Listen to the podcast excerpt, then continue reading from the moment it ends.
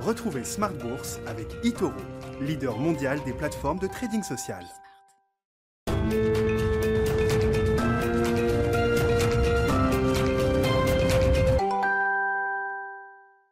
Bienvenue dans Smart Bourse, c'est reparti pour euh, une heure d'émission avec euh, au sommaire ce soir une journée technique sur les marchés, une ambiance d'ailleurs très technique depuis plusieurs semaines maintenant.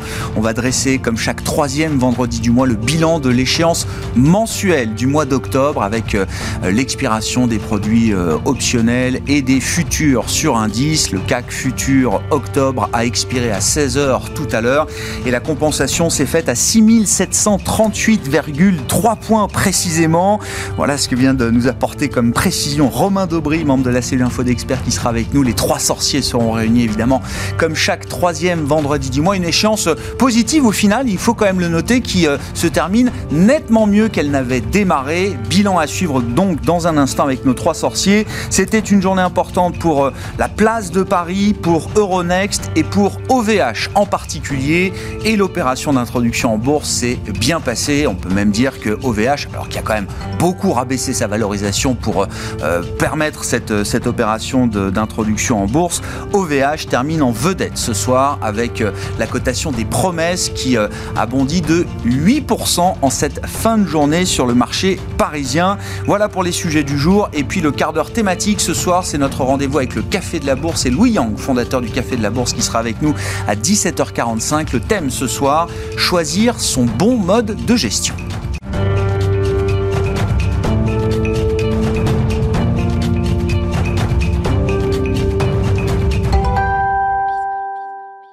Une journée d'échéance donc sur les marchés et le CAC 40 qui termine au-delà des 6700 points. Les infos clés du jour résumées par Alix Nguyen. Du vert toujours à la Bourse de Paris, le marché prend le temps d'apprécier la progression surprise aux États-Unis des ventes au détail le mois dernier. Comme en août, elles ont augmenté de 0,7%, d'autant plus que cette statistique nous parvient au lendemain de l'annonce d'une contraction plus marquée que prévue des inscriptions au chômage et d'une augmentation moins forte qu'anticipée des prix à la production. Et puis une autre tendance se confirme, celle des bons trimestriels des banques américaines les profits de Goldman Sachs sont nettement supérieurs aux attentes. La plus grosse banque d'investissement de Wall Street a bénéficié, elle aussi, d'une vague record de fusion-acquisition. Le bénéfice par action a atteint 14,93 dollars contre 8,98 un an plus tôt.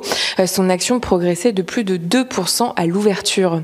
Ce panel de solides résultats atténue les craintes de ralentissement de la croissance générée par la flambée des prix de l'énergie et les tensions sur les chaînes d'approvisionnement. Toutefois, le sujet d'une stagflation demeure. Le président de la Fed de Saint-Louis, euh, James Bullard, a évalué à 50% la probabilité que les pressions inflationnistes persistent.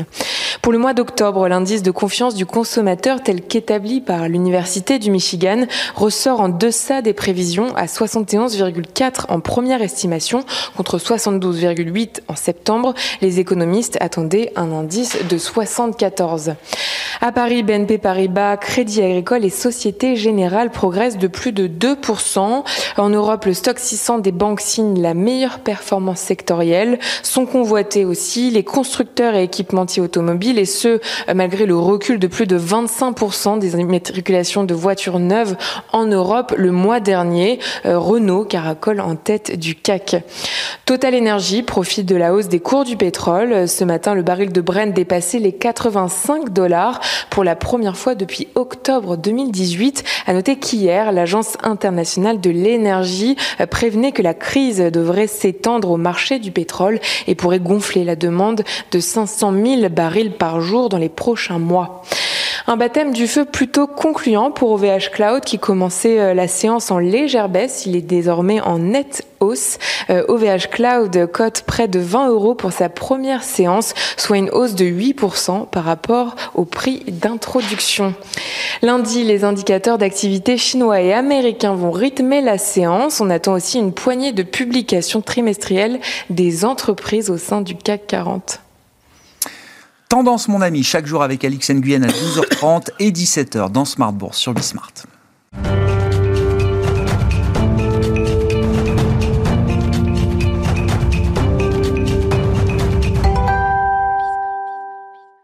Chaque troisième vendredi du mois, les trois sorciers de Smart Bourse sont convoqués pour dresser le bilan de l'échéance mensuelle aujourd'hui sur les marchés. Romain Dobré est avec nous, membre de la cellule info d'experts de Bourse Direct. Salut Romain. Bonjour Grégoire. Merci d'être là. Merci à Jean-Luc Hussac de nous accompagner. Bonsoir Jean-Louis.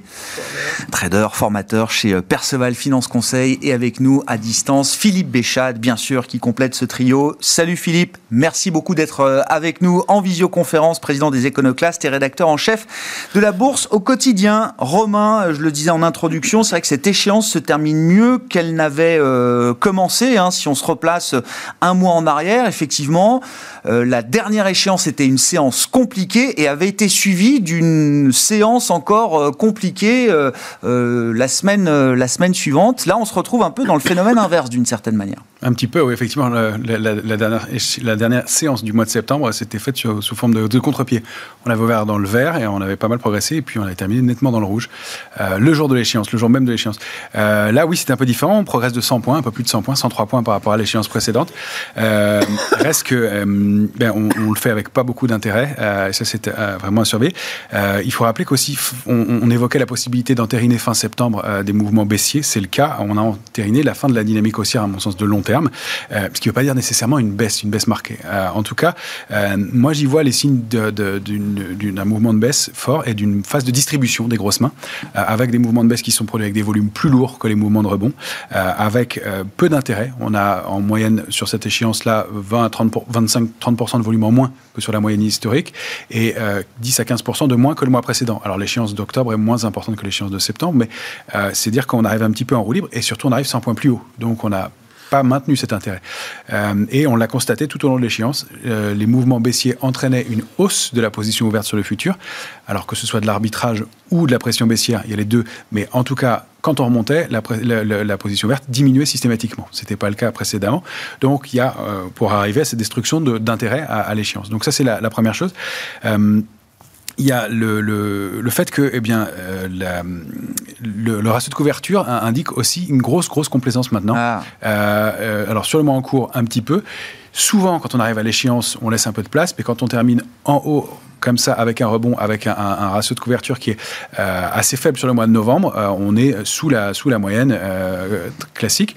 Un peu plus bas que le mois dernier. Ça arrive souvent hein, quand on arrive à l'échéance avec peu de couverture, mais là c'est quand même particulièrement le cas, et même sur décembre aussi, euh, j'étais regardé un peu plus loin. Euh, donc on a des niveaux de couverture qui sont un peu plus bas, reste que la volatilité toujours, est toujours autour de 14 sur le mois de, septembre, donc c'est pas complètement complaisant non plus, mais il y a un solde de, couverture, mais on sent que ça s'est pas renforcé, et compte tenu des alertes qu'on a connues précédemment, c'est un peu surprenant. Comment on peut l'expliquer ça, Romain? Parce qu'effectivement, hein, enfin je veux dire, on n'est plus du tout dans l'optimisme BA euh, les derniers mois, enfin on sent que les choses sont quand même plus compliquées sur plein de, sur plein de sujets. si, si les investisseurs sont, moins couverts, euh, est-ce qu'ils sont complaisants ou est-ce que ça veut dire qu'ils ont du cash en réserve d'une certaine manière et donc moins besoin de couverture? C'est ça, en fait, l'explication. C'est pour ça que le marché. que Jean-Louis me pointe du doigt. c'est exactement ça. C'est ce qu'on évoquait euh, en début de semaine. Effectivement. La clé, c'est ça. La, clé, de lecture, c'est ça. C'est qu'il y a, euh, en contrepartie de cette relative complaisance, relative, beaucoup de liquidités, beaucoup de cash, on, on l'entend, de nouveaux entrants, et des points d'entrée intéressants sur des valeurs, enfin, peut-être intéressants sur des valeurs qui sont très en retard. donc, opportunités. On l'évoquait le mois dernier et euh, ça s'est matérialisé hein, sur des valeurs comme Renault, etc., qui étaient à, des points euh, historiquement, enfin oui, quasi historiquement bas.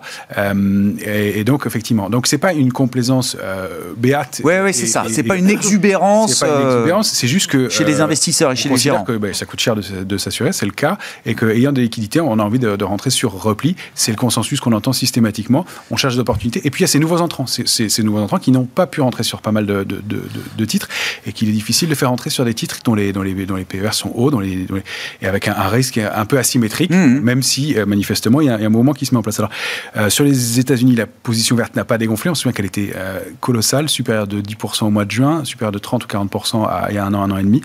donc ça, ça n'a pas diminué. En revanche, le ratio de couverture est aussi plus complaisant. sur l'indice S&P, c'était de l'ordre de 0,90 le mois dernier. Maintenant, on est à 0,80. Mmh. Et sur les actions, sur S&P, c'est encore plus flagrant puisque c'était 0,57 le mois dernier. On est à 0,45. On rappelle que l'équilibre, il est situé entre 0,80 et 1,20. Alors, il y a des éléments techniques qui expliquent aussi ça. ce sont des chiffres qui sont simplifiés sur les marchés américains, parce que je ne détaille pas autant que sur l'indice 40. Mais euh, il y a quand même, euh, si pas un signal de, de, de, baisse, en tout cas un, une alerte. Alors, le rebond auquel on assiste là euh, me semble être fragile. Il n'est pas vraiment étayé. On constate que les volumes sur pas mal de valeurs euh, sont plus faibles que dans les mouvements de baisse. on l'avait pourtant envisagé. Hein, les biseaux qu'on évoquait eh bien, se mettent en place, se matérialisent. Les sorties de canaux baissiers sur Renault et, et Valeo ont, l'air de, se matérialisent pour l'instant. reste que ça, tout ça se fait avec peu de, peu de, peu de soutien. Mmh. Et on peut y voir justement euh, que le fait que les, grosses mains du marché enlèvent de la pression baissière et laissent euh, la spéculation, quelques arbitrages, quelques mains plus faibles rentrer, rentrer à bon compte en essayant d'exploiter le cash disponible, effectivement.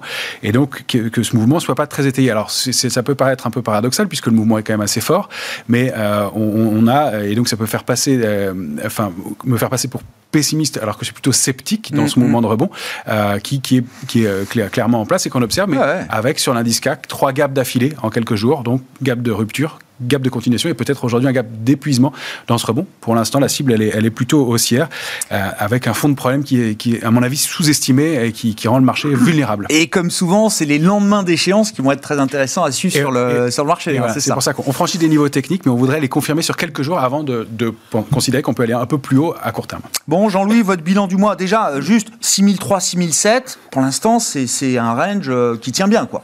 Ouais, ouais, mais c'est vrai qu'on est passé au-dessus un petit peu quand même. Euh, on est, d'accord hein, sur le bilan global, euh, très sur l'histoire du cash et de la diminution justement du risque inhérent au placement en cours, c'est bien d'y avoir pensé parce que en fait, d'abord, la volatilité implicite. Euh, Romain dit 14. Oui, 14 aujourd'hui, mais on a passé le mois à 20. À plus. Eh oui. Ah oui. bien sûr. À combien? À 20. À 17, 18, 21, 17, 19. C'est quand même. La couverture coûte plus cher, là. Mais ça coûte très cher.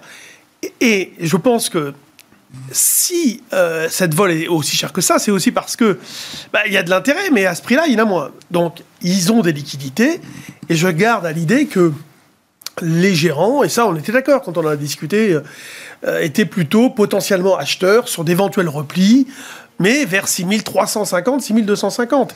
Et on ne l'a pas eu, la porte d'entrée. Non. Bon, là, ça a redémarré, c'est pareil. Là, le mouvement de rebond, c'est un hold-up, entre guillemets, mais c'est parti d'un contre-pied à la baisse. On a, fait, on a eu un, un, mouvement qui a commencé à donner des signes d'alerte. Mais quand on C'était quoi, la semaine dernière, il y a eu un moins 2 plus 2, c'est ça Ouais, ouais, d'accord. Euh, et où on, va rechercher 6000... Euh, quand on va rechercher, mardi, 6510 le matin, là. Uh-huh. C'est 6400, c'est la zone 6416, 6423. Et, ça, c'est sur tous les indices, pardon, mais tous les indices, euh, les niveaux d'alerte testé au point près. Le S&P, euh, c'était pareil, 4232, l'alerte, et on est descendu dans la zone 4232, 4275, touché le bas du biseau baissier. Donc vraiment au millimètre près, une figure euh, de, rebond de court terme, euh, une figure qui indique une pause dans la tendance. Donc ouais, c'était hyper technique et piégeux, bien sûr. Donc à ce moment-là, il y a eu un contre-pied, une sensibilité accrue aux options, parce que moi, par exemple, qu'est-ce que je fais? À un moment donné, on se dit, mais c'est un peu le, peu le bordel quand même. C'est confus. C'est confus. D'ailleurs, c'est ce que j'écris. C'est la confusion J'aime bien, j'aime bien, oui. Euh, mais alors, qu'est-ce qu'on fait? Ben, On achète des calls. Euh, quand on pense que ça peut rebondir, on achète des calls. Quand moi j'achète des calls, le market me vend les calls et va sur le marché, sur les futurs, acheter, en effet, pour se couvrir, mmh. euh, le, delta qui va, enfin, la quantité de futurs qui va correspondre au delta. Mmh. Donc lui, il va venir acheter du futur. Donc ensuite, euh, s'il y a des achats de futurs, bah, il y a aussi l'arbitrage avec les paniers d'actions, etc. Donc en fait, le mouvement, pour moi, euh, comme je l'ai expliqué, je, disais, mais je ne sais pas s'il y, y, a des acheteurs, et entre, et entre parenthèses, je ne crois pas, mais ce dont je suis certain, c'est qu'il n'y avait pas de vendeurs. Là, sur le rallye de la ah semaine, il n'y a... rien en face. D'accord. Ça, ça, ça, ça, part sans problème. Et c'est là où on voit la, fameuse euh, volatilité de la liquidité. C'est-à-dire, elle est là, elle n'est plus là. C'est-à-dire que euh, c'est une euh, liquidité algorithmique. Et évidemment, le prix d'équilibre est entouré par des, prix d'algo, évidemment. Mais dès que le, système, le mouvement part dans une direction, l'algo va enlever ses ventes et va venir acheter, par exemple, et il n'y a plus rien. Parce que tous vont dans le même sens au, même moment. On, l'a vu en intraday On l'a vu. étonnant. Des trous de cotation, des gaps, dans la séance sur des bougies en 5 minutes. C'est rarissime de voir un jour d'échéance où il devrait y avoir de la ouais, ouais. mais des trous de cotation. c'est qu'il n'y a vraiment rien en face. Et alors, quand on regarde en moins de 5 minutes, on en voit encore plus. C'est dire qu'il n'y a pas eu d'échange sur ces niveaux-là, en pleine séance. C'est vraiment C'est un peu l'idée du gruyère, quoi. Donc, le, le, moral, si vous voulez, il reste plutôt pas mal. Il y avait beaucoup d'actions qui, qui étaient redescendues sur des niveaux d'achat, des logistiques, enfin, il y en avait plein, plein, plein, plein. Euh, après, c'était des, justes prix, mais pas des bons timings forcément, parce qu'on on, se dit, tiens, elle retrace fort, ben, elle avait beaucoup monté, bon, c'est peut-être le moment d'y aller. Euh, et là, les perspectives que le marché offre, ben, c'est un peu, un peu confus. Hein. En effet, lundi, on va, on va voir même ce soir, peut-être, on aura peut-être un début de réponse, mais quand même, il faut regarder évidemment l'Eurostox hein, en, Europe, c'est là où tout se passe. Il euh, n'y a pas d'indication de baisse, c'est certain. On ne voit pas d'indication. Est-ce que c'est un pur, mouvement algo euh, de contre-pied avec l'échéance et, les couvertures options? Est-ce que, est que pour, pour poser la question clairement, euh, Jean-Louis, entre, euh, voilà, on est à 6730 et plus euh, ce soir hein, sur le CAC, l'idée de, de, repartir en direction des 6009 et franchir le sommet du mois d'août, c'est une idée forte ou revenir à 6003, 6250, le point bas du mois de juillet, je crois, sur, sur le CAC, c'est 50-50 Ouais. Enfin, pour l'instant, ça monte. Le problème, c'est que le marché n'envoie pas d'indication qui nous permet de, de, jouer avec de bonnes probabilités un 6009. Bon, évidemment que. Très clair. non, mais voilà, ça c'est clair. Euh, Maintenant, c'est parein. Jouer le directionnel comme ça, fort jusqu'à 6009, c'est pas, c'est un risque que vous prenez pas. Bah, C'est-à-dire qu'il faut piloter en, intraday. C'est-à-dire que je peux pas me dire là maintenant, je pense qu'on va aller à 6009. J'en sais bien. rien. Est-ce que je pense qu'on va retourner à 6004 C'est pareil, j'en sais rien. Donc, mais par contre, je sais ce que je vais faire si le marché monte ou si le marché baisse. C'est comme une partie d'échecs. Bien sûr. Vous jouez un coup, en fonction de ce que répond l'adversaire, vous avez prévu des variantes et vous ajustez, etc. Au fur et à mesure, évidemment, des, surprises qui, qui peuvent arriver. Mais là, c'est pareil. Et je pense qu'il n'y a pas la visibilité nécessaire à avoir une stratégie long terme. Philippe, Philippe Béchade avec nous, je rappelle à distance vos commentaires là sur le, bilan de ce mois, euh, l'échéance du mois, et puis on pourra basculer gentiment avec vous aussi sur euh, les premiers grands résultats des grandes banques de Wall Street qui ont été publiés cette semaine. Il y a toujours des éléments et des enseignements intéressants à retenir du message des grandes banques américaines. Philippe en ce qui concerne l'échéance euh, mensuelle, on a vu ressurgir la, volatilité euh, avec plusieurs euh, mouvements de 300 points d'amplitude depuis le, 20 septembre, et notamment la séance du 20 septembre. au final, on se retrouve où Effectivement, un petit peu plus d'un pour cent au-dessus des niveaux du 17 septembre dernier à peu près d'ailleurs au même niveau que lors de la euh, séance des trois sorcières du 20 euh, août. Euh, le marché a enchaîné des hauts et des bas.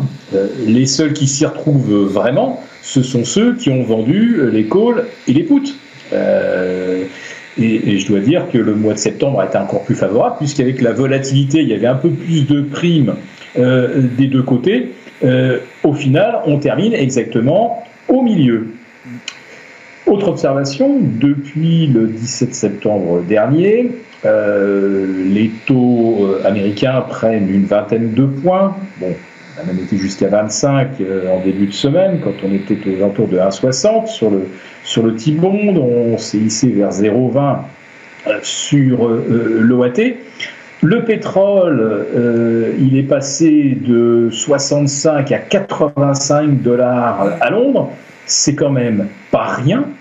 Euh, ben, le marché se retrouve exactement au même niveau euh, qu'il y a un mois, avec un pétrole qui était 20% en dessous et, des taux qui étaient quasiment négatifs.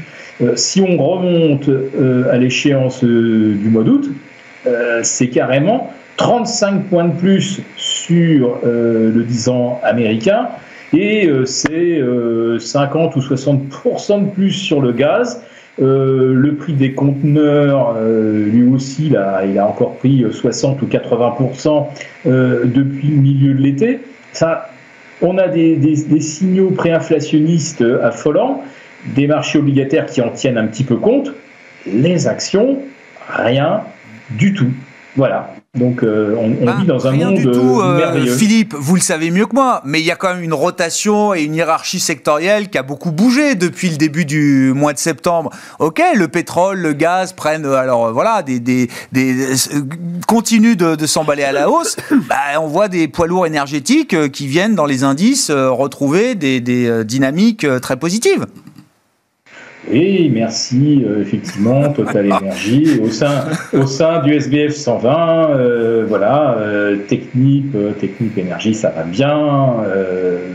on a des rebonds sensationnels euh, sur, quelques, sur quelques pétrolières euh, européennes de type euh, ENI, etc. Donc euh, oui, ça a certainement compensé en partie la consolidation qui a frappé les semi-conducteurs. Alors peut-être que cette consolidation d'ailleurs est terminée, peut-être depuis hier ou avant-hier, l'histoire le dira, mais c'est vrai qu'il y a toujours eu à un moment un secteur pour prendre le relais. Alors, euh, est-ce qu'on arrive au moment où il faut racheter des semi-conducteurs? Est-ce qu'il faut continuer d'acheter euh, des valeurs bancaires? Les résultats qu'on a eus euh, cette semaine, hein, successivement JP Morgan, Citigroup, Bank of America, ce sont des, des profits qui progressent de 44 à 70%. Euh, pour les firmes qui sont plutôt orientées opérations de marché, bon, donc type Goldman Sachs, JP Morgan, euh, clairement, le mois de septembre a été tout à fait excellent en termes de recettes de trading, grâce, euh, j'imagine, à la hausse de la volatilité.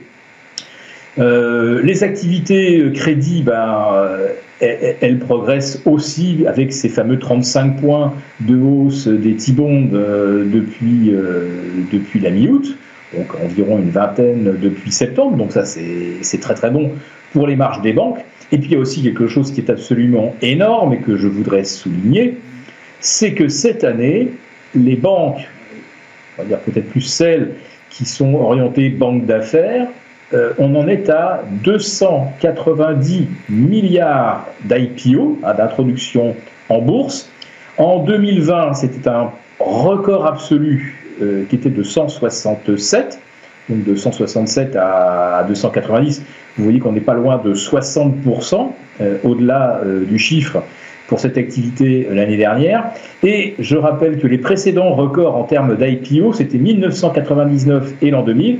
Et là, c'était euh, entre 110 et 115 milliards d'introductions par an. Là, cette année, euh, on est à 290. Donc, c'est la totalité, en fait, euh, de toutes les IPO qui avaient eu lieu entre 1996 et l'an 2000. Et ça Tout ça le phénomène SPAC, ça, euh, Philippe. Ça intègre le phénomène SPAC, j'imagine. Alors ça intègre effectivement le, le- phénomène SPAC, mais tout ça, ça génère, ça génère des commissions. Ah bah bien sûr. Peu, Ah oui, oui. peu- peu peu importe qu'effectivement ça, ça, ça- ça- ça soit euh, euh, une opération OVH ou, ou- ou le SPAC qui cherche la prochaine OVH, euh, on est là sur des, sur des, euh, des montants de, de, de- de commissions absolument historiques. Romain, Romain Daubry, secteur bancaire effectivement hein, depuis le début du mois de septembre, alors que le marché est plus confus, pour reprendre la terminologie de, de Jean-Louis, c'est un secteur fort avec euh, pétrole, pétrole et gaz, énergie euh, bien sûr. Euh, répondons à la question de Philippe, est-ce qu'il est le bon moment encore d'investir dans le secteur bancaire là Sur le secteur, c'est un secteur fort pour l'instant. Pour l'instant, on n'a pas d'alerte majeure baissière, donc on reste investi en partie, mais on reste investi et couvert en stratégie. Euh, ça peut pas être paradoxal, mais ça, permet d'être long sur action, en étant quand même sous-investi. On a gardé une poche de cash aussi importante, mais en revanche, on a des puts qui se déprécient comme une assurance pour une maison, euh, qui se déprécient tous les jours quand le marché remonte, mais qui sont là pour amortir en cas de, en cas de baisse. Donc oui, ça fait partie des secteurs sur lesquels nous on est investi pour l'instant. On accompagne. Il y a encore du potentiel de hausse euh, assez, assez marqué. On, est, on, on revient à des niveaux euh, qui, qui étaient enfin, toujours, toujours intéressants. Euh, c'est effectivement un secteur un peu particulier. Ce qu'on peut dire sur les résultats aussi, c'est que quand JP Morgan a publié, c'était excellent, mais elle a baissé. Elle a baissé pendant deux jours. Mm. Et elle ne fait que remonter suite à la hausse des taux en, réalité. Donc c'est Ouais, pas la publication qui Non. plaît au marché, c'est la hausse des taux. Donc c'est assez stratégique aussi et c'est un peu paradoxal dans ce marché. Donc on, a, on a ce jeu de, euh, on attend de, de, voir pour payer et euh, on n'est pas complètement euh, optimiste. Et il y a, à mon sens, la, suite de la saison des, publications va être intéressante parce que il y, a beaucoup d'incertitudes et alors on se demande effectivement si tout le monde va avoir ce fameux pricing power.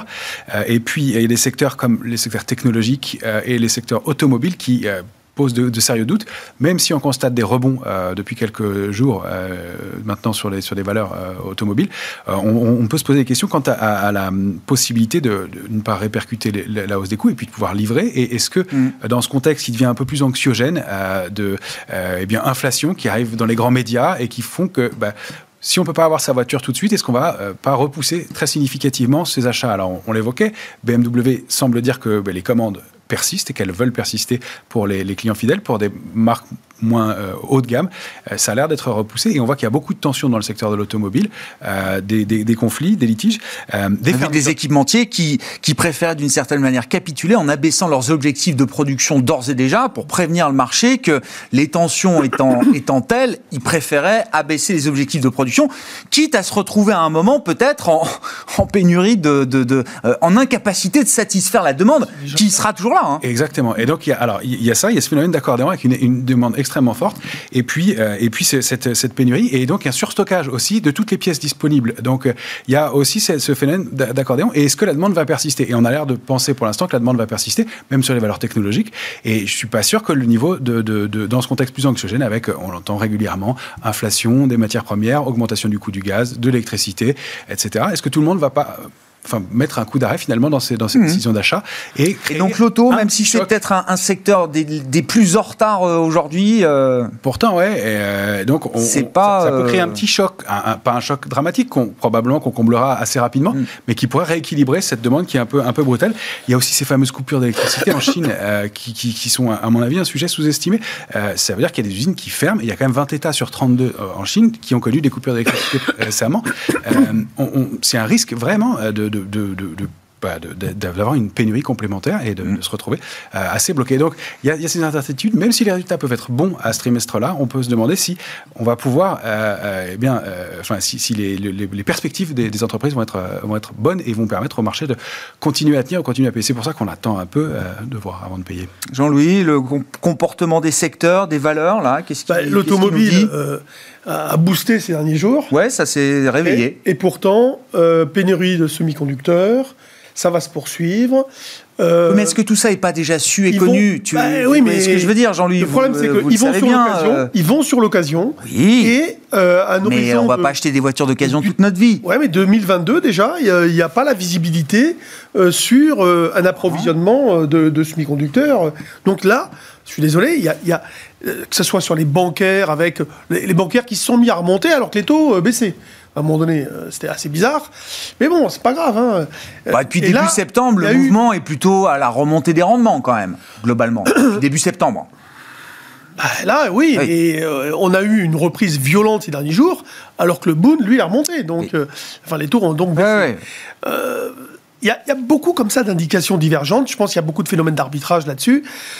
Alors, je, ne sais pas, c'est vrai que c'est assez. de toute façon, je le vois bien. Moi, tous les matins, euh, j'essaie, je lis un maximum de, données économiques. Euh, et ça me permet de mesurer la divergence, c'est-à-dire que le comportement du marché est par rapport à la perception des économistes et des prévisionnistes, etc., qui essayent d'être objectifs, bien évidemment. Et euh, on voit qu'il y a quand même des divergences parfois extrêmement importantes. Et on en arrivait d'ailleurs à ces derniers jours, je trouvais qu'ils avaient de plus en plus de difficultés à justifier leur pensée en fait. Parce que euh, un jour, euh, le marché leur donnait totalement tort, le lendemain raison, et alors que euh, les faits auraient dû faire des effets inverses. Donc, c'est ça qui est assez étonnant. Alors, dire que le marché n'est pas sain à cause de ce genre de choses, non. Moi, ce que je guette, c'est justement la vulnérabilité qui pourrait se mettre en place, et c'est toujours la même chose, il n'y a pas de vulnérabilité potentielle. Euh, ça arrivera un jour, hein, mais il, faut, il faudra du temps. C'est ce que j'avais dit les, semaines précédentes, enfin le mois précédent déjà. Ça mettra du temps.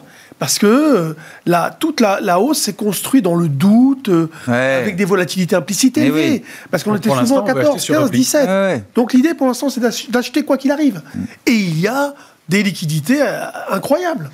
On retourne pas la psychologie d'un marché comme non, ça. Non, non, mais c'est certes, c'est même la psychologie, elle est restée, moi j'ai l'impression assez identique, c'est-à-dire hmm. on doute, on doute, on doute, on doute en permanence, hmm. en permanence. Et donc là, c'est vulnérabiliser le marché pour que ça me permette de dire barrez-vous, par exemple, comme je l'avais fait. Euh, non. On en est loin, on n'y est pas. On n'y est pas du tout. Oui, Le, barrez-vous, c'était vraiment parce que le phénomène de construction était potentiellement effet domino à la baisse si jamais ça s'enclenchait. Là, le phénomène domino va s'arrêter très vite. c'est ça. Potentiellement, il ne peut pas aller loin. Philippe, euh, vous avez évoqué le pétrole, effectivement, qui a, pour le Brent, symboliquement touché les 85 dollars euh, aujourd'hui. Euh, alors, je ne sais pas, est-ce qu'il y, y, a une limite là sur les cours des, des matières premières, le pétrole notamment, Philippe? La limite technique, en ce qui concerne le Brent, tout, chartiste a repéré ce, ce, retracement du zénith du, du 10 octobre 2018. Hein. Alors ce niveau-là, il correspond grosso modo euh, à, un plus, bas euh, qui remonte au 1er octobre 2014. Voilà, donc euh, ça nous rajeunit de 7 ans.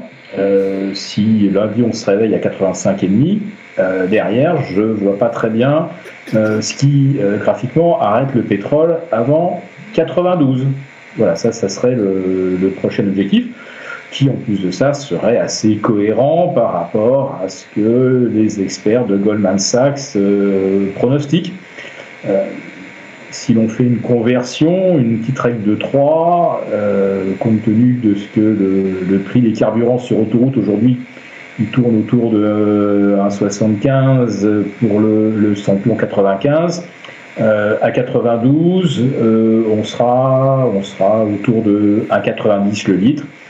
Voilà, donc euh, dans, des, petites stations euh, un petit peu isolées, on aura franchi la barre des, deux. Donc euh, psychologiquement, je ne sais pas si ça provoquera quelque chose ou pas. Aux États-Unis, la hausse du, baril, de, c'est le WTI, c'est pratiquement 5% de surcoût à la pompe en un mois je pense que là aussi, ça va, ça va, finir, ça va finir par piquer. Et d'ailleurs, les, bons chiffres des ventes de détail qu'on a eu aujourd'hui, euh, bah, c'est parce que euh, ceux qui se déplacent en voiture pour aller travailler, qui n'ont pas d'eau, qui n'ont pas tellement le choix, ils sont obligés de mettre de, l'essence. Hein, euh, c'est pas vraiment un choix. Et euh, j'imagine qu'à un moment, il va falloir effectivement arbitrer entre, entre faire deux pleins par mois ou trois, trois pleins par mois aux États-Unis ça va assez vite, euh, et, consommer, je ne sais pas, des loisirs, euh, restauration, euh, voilà.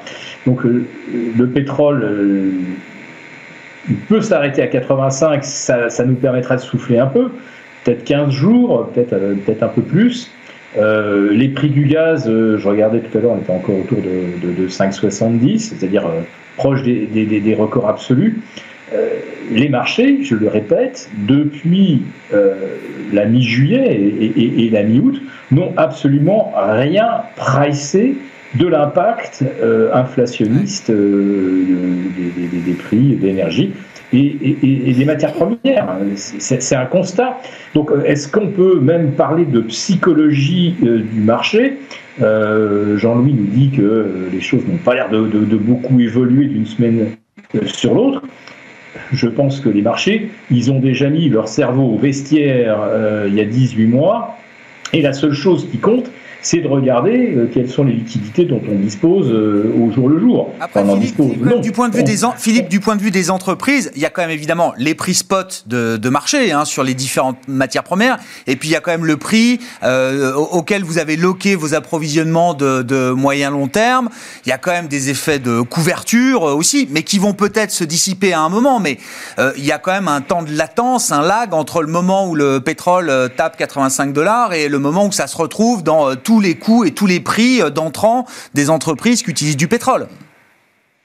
Oui, ça c'est un petit peu l'aspect technique. Quoique euh, je pense que les gens qui nous regardent, ils, ont remarqué que quand le prix du pétrole monte, ça a tendance à se, ça, tendance à se répercuter à la pompe très rapidement. Et c'est quand euh, le pétrole rebaisse que là, par contre, effectivement, ces effets de couverture euh, ont tendance à, ralentir euh, la rechute du prix des carburants. Bon, bah, c'est une, petite observation que, que, je fais comme ça en passant.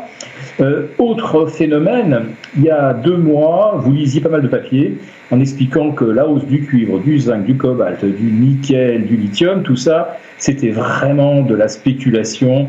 On, on, avait déjà euh, suranticipé la demande pour la fabrication des batteries, etc. Et là, euh, aujourd'hui, on s'aperçoit que euh, la demande de physique elle est euh, aujourd'hui supérieure ou égale à l'offre euh, à l'offre de matières premières. Donc euh, ça, je dirais que où est la psychologie du, marché? On nous dit il y a, il y a un mois qu'on on, délire un petit peu, qu'on voit déjà trop, trop, trop cher. Et puis aujourd'hui, on constate qu'on est dans, dans, dans, la réalité des choses. Ben, les marchés ne corrigent toujours pas. Donc où y a-t-il une, psychologie J'ai l'impression qu'il n'y en a carrément pas. On est complètement drogué à la liquidité. Complètement. Romain, sur les matières premières, là, les indices que vous suivez, enfin, on est toujours en phase ascendante, euh, sky is the limit, euh, et puis euh, on peut on peut distinguer un peu les choses. Hein. Je voulais qu'on dise un mot peut-être des précieux aussi. Alors là, pour le coup, dans le compartiment matières premières, c'est ceux qui déçoivent hein, quand même depuis un petit moment maintenant. Peut-être moins maintenant. Il y a peut-être ah. quelque chose qui se passe sur l'or et l'argent. Euh, pour le, Brent, on est complètement d'accord avec euh, Philippe. On a franchi les niveaux alentours de 82 sur le Brent. La, prochaine cible légitime, c'est en, en, dessous de 92 environ. Euh, tout ce mouvement-là s'est fait avec une accélération, avec des volumes, même s'il y a une petite divergence à court terme. L'indice Thomson Reuters CRB, donc qui compose 19, qui composait 19 matières premières, forme de nouveau plus haut. Il y a une petite divergence du côté des volumes, mais pour l'instant, pas d'invalidation de la, de la, Donc il y a une probabilité non nulle, importante que l'objectif objectif, c'était quoi 92, sur le, le Brent, soit un gros objectif euh, pour tout le monde. Quoi. On est d'accord. C'est, oui, effectivement, euh, tant qu'on est au-dessus de 82, euh, c'est, vraiment la cible. Et là, effectivement, on, on, avait un gros niveau à 82, on l'a franchi assez simplement, assez mhm. rapidement. donc, et on s'est installé au-dessus, il y a de, il y a de bonnes chances d'aller chercher le, niveau suivant. donc oui, de ce côté-là, intéressant de rappeler que sur, sur, les, sur les secteurs aussi qui, liés aux matières premières, donc oil and gas et énergie, on, on, en parlait. oui, effectivement, elles ont bien remonté. Sur les secteurs financement, elles arrivent sur des niveaux de résistance majeurs qui sont les niveaux de janvier 2020. Euh, donc il va falloir trouver des relais aussi pour déborder ces niveaux-là. Euh, ça pourrait caler un peu, c'est aussi un des, un des éléments de doute dans, le marché actuel. Mmh. Euh, quand effectivement, alors et l'argent, elles forment des figures de retournement en très court terme, avec des niveaux intéressants qui sont en train d'être testés. L'or, il faudra repasser au-dessus de 1820 pour réintégrer le canal haussier qu'elle a rompu et pour aller chercher des niveaux proches de 1900. C'est vraiment au-delà de 1900 qu'on réactiverait la, dynamique haussière sur l'once d'or. mais ça, ça, ça c'est significatif ce qui se passe parce qu'encore une fois, les, les précieux, l'or, l'argent, ça, a déçu euh, au moins sur toute cette deuxième partie d'année. Euh. Complètement. Pour l'instant, on est, on est en phase de rebond possible depuis une semaine. Il se passe quelque chose et c'est un bond qui s'est mis en place euh, de, euh, assez longtemps avec un peu plus d'intérêt, euh, un peu plus de volume. Donc il y a, y a, quelque chose qui se produit. Sur les matières premières, c'est toujours compliqué. Sur l'argent, c'est au-delà de, de 23,20. On doit osciller autour. Il y a un petit mouvement qui se met en place qui permettrait d'aller chercher 24,85 environ. c'est au-delà de ce niveau-là qu'on réintégrerait une dynamique haussière vraiment sur, sur l'argent. Donc des, sont des mouvements à surveiller, mais ça apparaît dans ce contexte-là pas, pas, pas, enfin, intéressant. Pour nous, ça fait partie des pondérations qu'on a dans dans le, portefeuille actuellement euh, euh intéressante. Titre dynamique et à, moyen long terme. D'accord. J'ai quasiment 23,40 sur l'argent. Euh, Jean-Louis, vous dites Non, je me demandais s'il avait regardé le Palladium, parce que moi, euh, j'ai pas eu le temps de regarder, mais je crois qu'il y a eu une forte baisse et un, niveau d'entrée. Bon, je ne suis pas allé suivre le Palladium hyper 3,5% là, le Palladium ouais, aujourd'hui. Oui, mais il a baissé de ces derniers temps. Quoi, donc, il faut, il faut s'intéresser au ah, Palladium. non, mais il faut que je sais rien. Moi. graphiquement.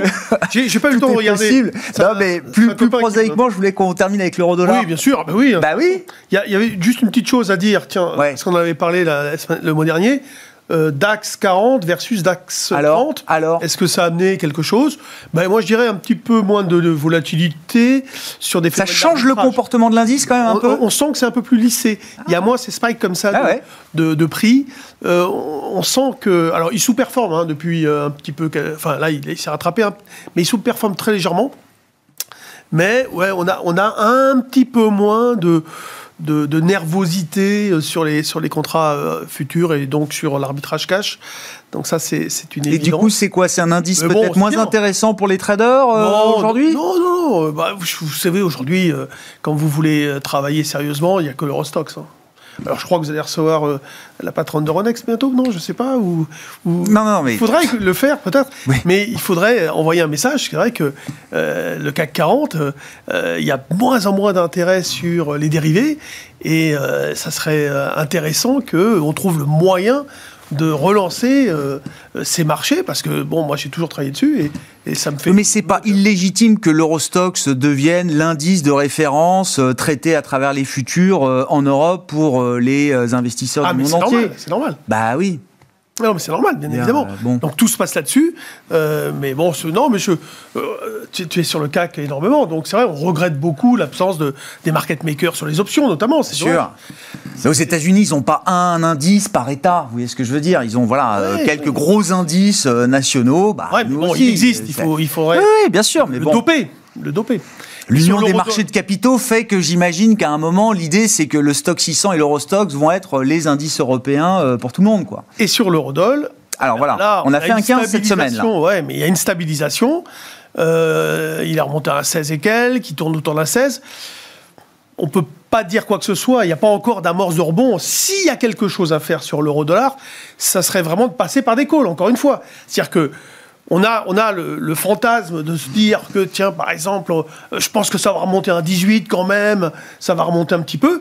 Il faut pas, faut pas tomber dans le piège d'acheter euh, le contrat, il faut acheter le, le contrat optionnel. Voilà. D'accord. C'est typiquement le genre de situation où quand on a envie Mais à travers, aller- à travers les options, vous jouez plutôt un mouvement de rebond maintenant de l'euro-dollar. Non, non, moi je, je, je suis toujours vendeur. Ah bah, euh, Aujourd'hui, je fais vendre. Non, mais Oui. parfois, si vous voulez, techniquement, on regarde, il y a tout pour que ça baisse, mais euh, psychologiquement, l'impact euh, humain fait qu'on a envie parfois, vous voyez. Ouais. Et on voit que ça stabilise, on voit qu'il y a une amorce de quelque chose, ça donne envie. D'accord. Quitte à craquer, ouais, ouais. par là, plutôt que de, Oui, oui. en achetant le, le- le physique ou le, ou le contrat à terme, Mettez une option, prenez une bah, il option. vaut mieux prendre une ouais. option, ça, ça libère l'esprit. D'accord. Sur l'euro-dollar et sur le dollar, peut-être aussi, hein, parce que c'est l'euro-dollar euh, baisse, mais c'est le dollar qui monte face à un ensemble de devises. euh. Oui, effectivement. Alors, bah, le- le- le- l'euro-dollar, lui, il est, il est baissier depuis un- au moins un 18-10. Il a validé cette figure de retournement baissière. Avant ça, hein, mais il a validé une figure de retournement baissière. La cible reste euh, toujours un, un peu, un, peu étonnante, mais entre un 10 et un 11. euh, et tant qu'on est sous maintenant un 17,52 puis un 16,06, le mouvement reste baissier. Alors, effectivement, euh, c'est tellement compliqué. Il y a tellement de retournements possibles, la spéculation, euh, des éléments autres. Mais pour l'instant, le sens est effectivement à la baisse. Et si on regarde le dollar index, qui lui est, comp- est- Ouais. est- est ba- basé face à, à six, six grandes devises, lui, il est effectivement en train de se retourner. Et depuis plusieurs semaines, euh, il y a effectivement des niveaux euh, graphiques franchis. Ça cale là, sur une résistance importante un peu au-delà de 94. Euh, on cale un peu, mais il y a un canal haussier, il y a un niveau de résistance majeur qui a été franchi sur une structure de retournement qui s'est mise en place depuis plusieurs mois. Donc ça a l'air d'être le, le sens toujours de la hausse du dollar et donc de la baisse de l'euro. Et c'est ouais, Et puis pas on, on- on retrouve un peu les marqueurs risk-on, risk-off. hein. C'est-à-dire que voilà, dès que, dès que ça se libère un peu, dès que le marché est un peu plus risk-on, hop, on voit l'euro-dollar effectivement qui s'éloigne un peu de 1,15, on remonte jusqu'à 1,16. Mais à l'inverse, tout ce qu'on a traversé depuis euh, septembre, les mouvements de confusion, de, de fébrilité des, des investisseurs, ont plutôt eu tendance à ramener les gens vers le dollar. Là, là, là, clairement, et euh, effectivement, pour l'instant, à très court terme, ça bute sur un, un petit niveau de, un niveau de résistance majeur, important, euh, mais qui, si on le déborde, donnera une accélération importante et, euh, et très significative qui renverrait dans ces cas-là, effectivement, à la cible légitime du, de, de la figure de retournement baissière sur l'euro euh, entre un 10 euh, et un, euh, et un 11. Merci beaucoup, euh, messieurs. On va s'arrêter là ce soir. Euh, donc la clôture, je ne sais pas si tu as les volumes, euh, Romain, 6727 points sur le CAC 40 cash ce soir euh, pour la, la clôture définitive avec la compensation du, euh, du futur qui s'est fait à 6738 points tout à l'heure et 3 milliards 9 à Paris. eh ben, très peu de volume Très pour peu une échéance. Même d'intérêt. Pas grand-chose. Moins de 4 milliards de- d'euros traités euh, ce soir sur le CAC 40 à Paris. Merci beaucoup, messieurs. Les trois sorciers de Smart Bourse qui est avec nous chaque troisième vendredi du mois. Romain Dobry, Bourse Direct, Jean-Luc Hussac, Perceval Finance Conseil et Philippe Béchal, les éconoclastes et la bourse au quotidien.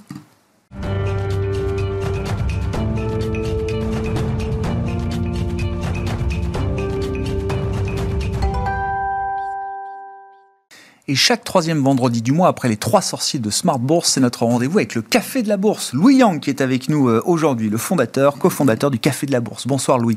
Bonsoir, Merci beaucoup d'être euh, d'être avec nous, avec toujours cet exercice euh, que vous partagez avec nous de pédagogie financière, d'éducation boursière euh, également. Et la grande question que qu'on se pose avec vous euh, aujourd'hui, c'est comment choisir son mode de gestion pour son compte titre et son PEA, Louis. C'est ça, tout à fait. Bon. Comment on choisit son mode de gestion pour investir en bourse C'est ça la question. Très bien. Bon bah, euh, il faut, il y, a- il y a différents critères. Ouais. Euh, on va commencer, je pense, par euh, le, le principal, ce qui est pourquoi vous investissez en bourse avec un compte titre, un PEA. Donc, c'est-à-dire définir votre profil investisseur. Posez-vous les questions sur vos, vos objectifs. Est-ce que c'est générer un revenu complémentaire, acquérir un bien immobilier, préparer sa retraite, etc. Et en fonction de ça, vous allez avoir un horizon de placement qui va être différent. Ça peut être 5 ans, 10 ans, 30 ans. Et euh, tout ça, c'est des points qu'il faut prendre en compte. Et derrière, vous allez pouvoir espérer euh, un rendement, enfin, euh, Ouais, bien sûr, bien sûr. Et, Ouais, ouais, ouais. et évidemment le risque qui est euh, qui est lié à ça. Donc ça, c'est vraiment le, on va dire le, la première brique primordiale. Ouais, mais une étape à pas négliger. Là aussi, hein, ça mériterait une émission complète, mais vraiment, ne négligez pas cette étape. Exactement, parce qu'on a tendance à Ben oui. enthousiasmer. On veut aller sur le marché voilà, tout de suite. Non, non. Exactement. Fixez les objectifs, euh, fixez-vous un cap, les horizons de temps. euh, C'est ça. Votre profil d'investisseur, votre sensibilité au risque, enfin tout ça est important et ça se, bon, on trouve des, des- des manières de répondre à ces questions, hein, mais c'est vraiment une étape, euh, une étape clé. Euh, une fois qu'on a passé cette euh, cette étape, alors quels sont les, les grands modes de gestion qui s'offrent à nous, Louis? Alors, en en fait, on va voir le- la plus connue, c'est la gestion libre, c'est-à-dire celle où vous avez toutes les cartes en main. C'est la plus courante aussi, qui est proposée par tous les intermédiaires financiers. Donc, il s'agit en fait de constituer son propre portefeuille boursier en fonction justement de son, son profil. On va aller sélectionner, donc faire du stock picking de valeurs à acheter et, euh, et on va diversifier. Ça, on l'a vu le mois dernier. Donc, il faut vraiment diversifier son portefeuille boursier. Ça, c'est à faire soi-même également en fonction de ses objectifs. Et, euh, et derrière, euh, vous allez faire les arbitrages en fonction des tendances, etc. Donc là, vous êtes vraiment le seul maître à bord.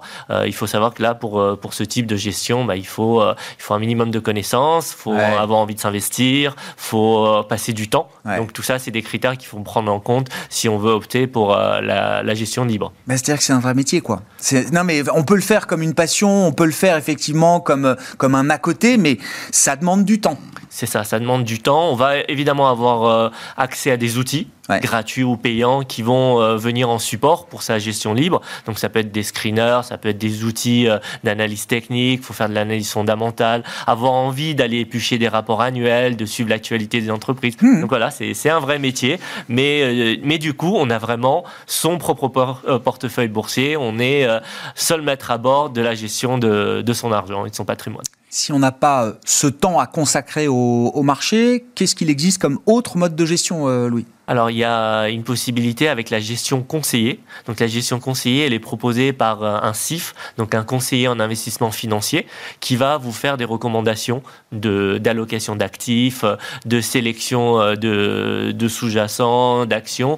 Et après, vous décidez si vous voulez passer les ordres d'opération ou pas. C'est en quelque sorte un copilote. Ouais. Vous êtes toujours maître de vos investissements, mais vous allez avoir des recommandations d'un professionnel que vous pouvez appliquer ou non. Donc ça, c'est euh, c'est une autre solution. Donc ça se prête bien pour les personnes euh, bah, qui ont moins de temps, moins de connaissances, mais qui, qui veulent quand même garder la main. Ouais. et, et en termes de, de- de frais, qu'est-ce que ça peut représenter, cette gestion conseillée? Comment ça fonctionne? Bonne Parce que la gestion libre, évidemment, c'est alors là, pour le coup, vous payez pas d'intermédiaire, enfin, si ce n'est l'intermédiaire financier pour passer des ordres, mais euh, ça, vous payez pas de conseiller, évidemment, à proprement parler. C'est une bonne remarque. Effectivement, Ouais. au niveau des frais, c'est important. Bah oui. Sur euh, la gestion libre, euh, c'est les frais de transaction, d'achat-vente. On paye l'intermédiaire financier.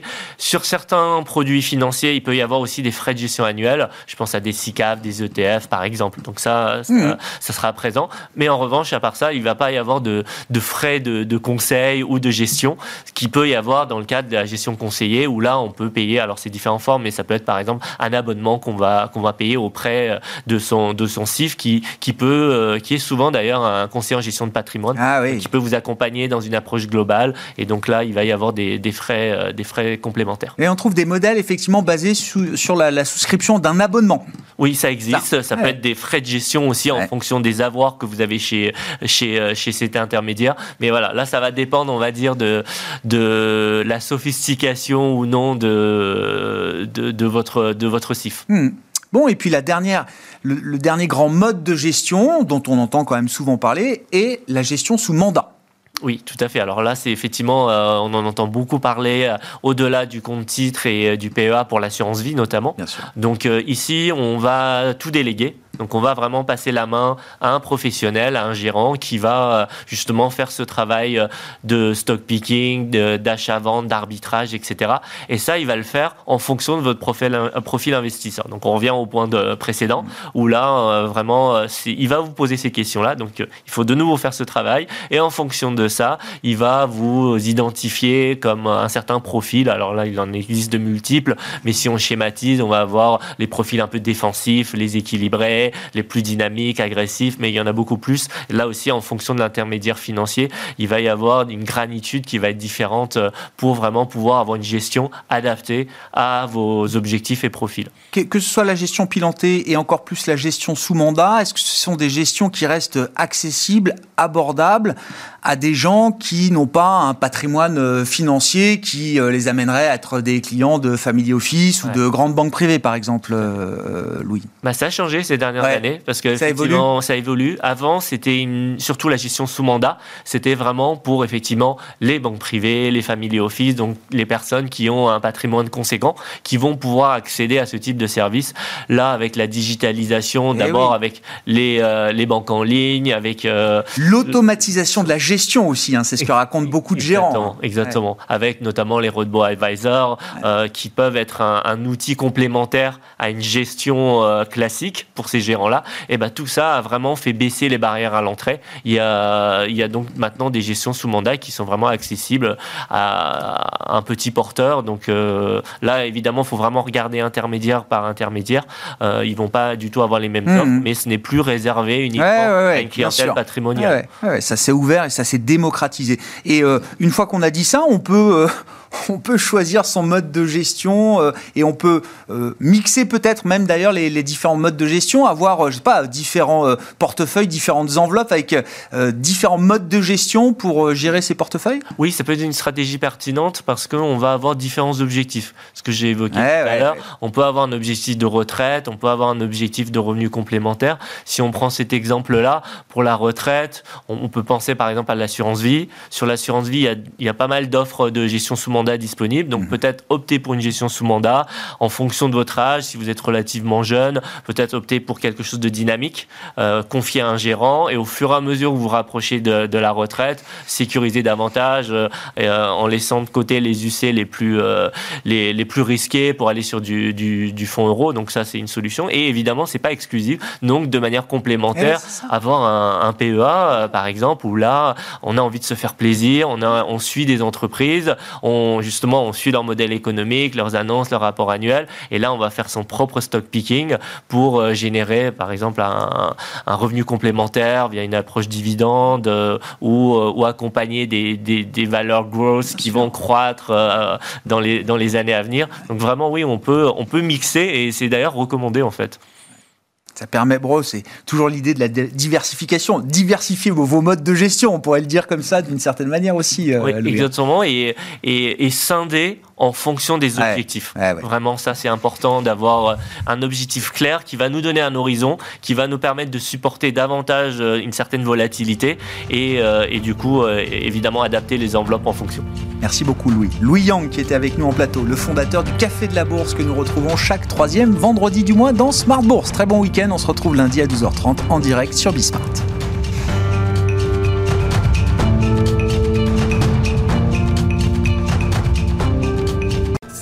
Smart Bourse avec Itoro, leader mondial des plateformes de trading social.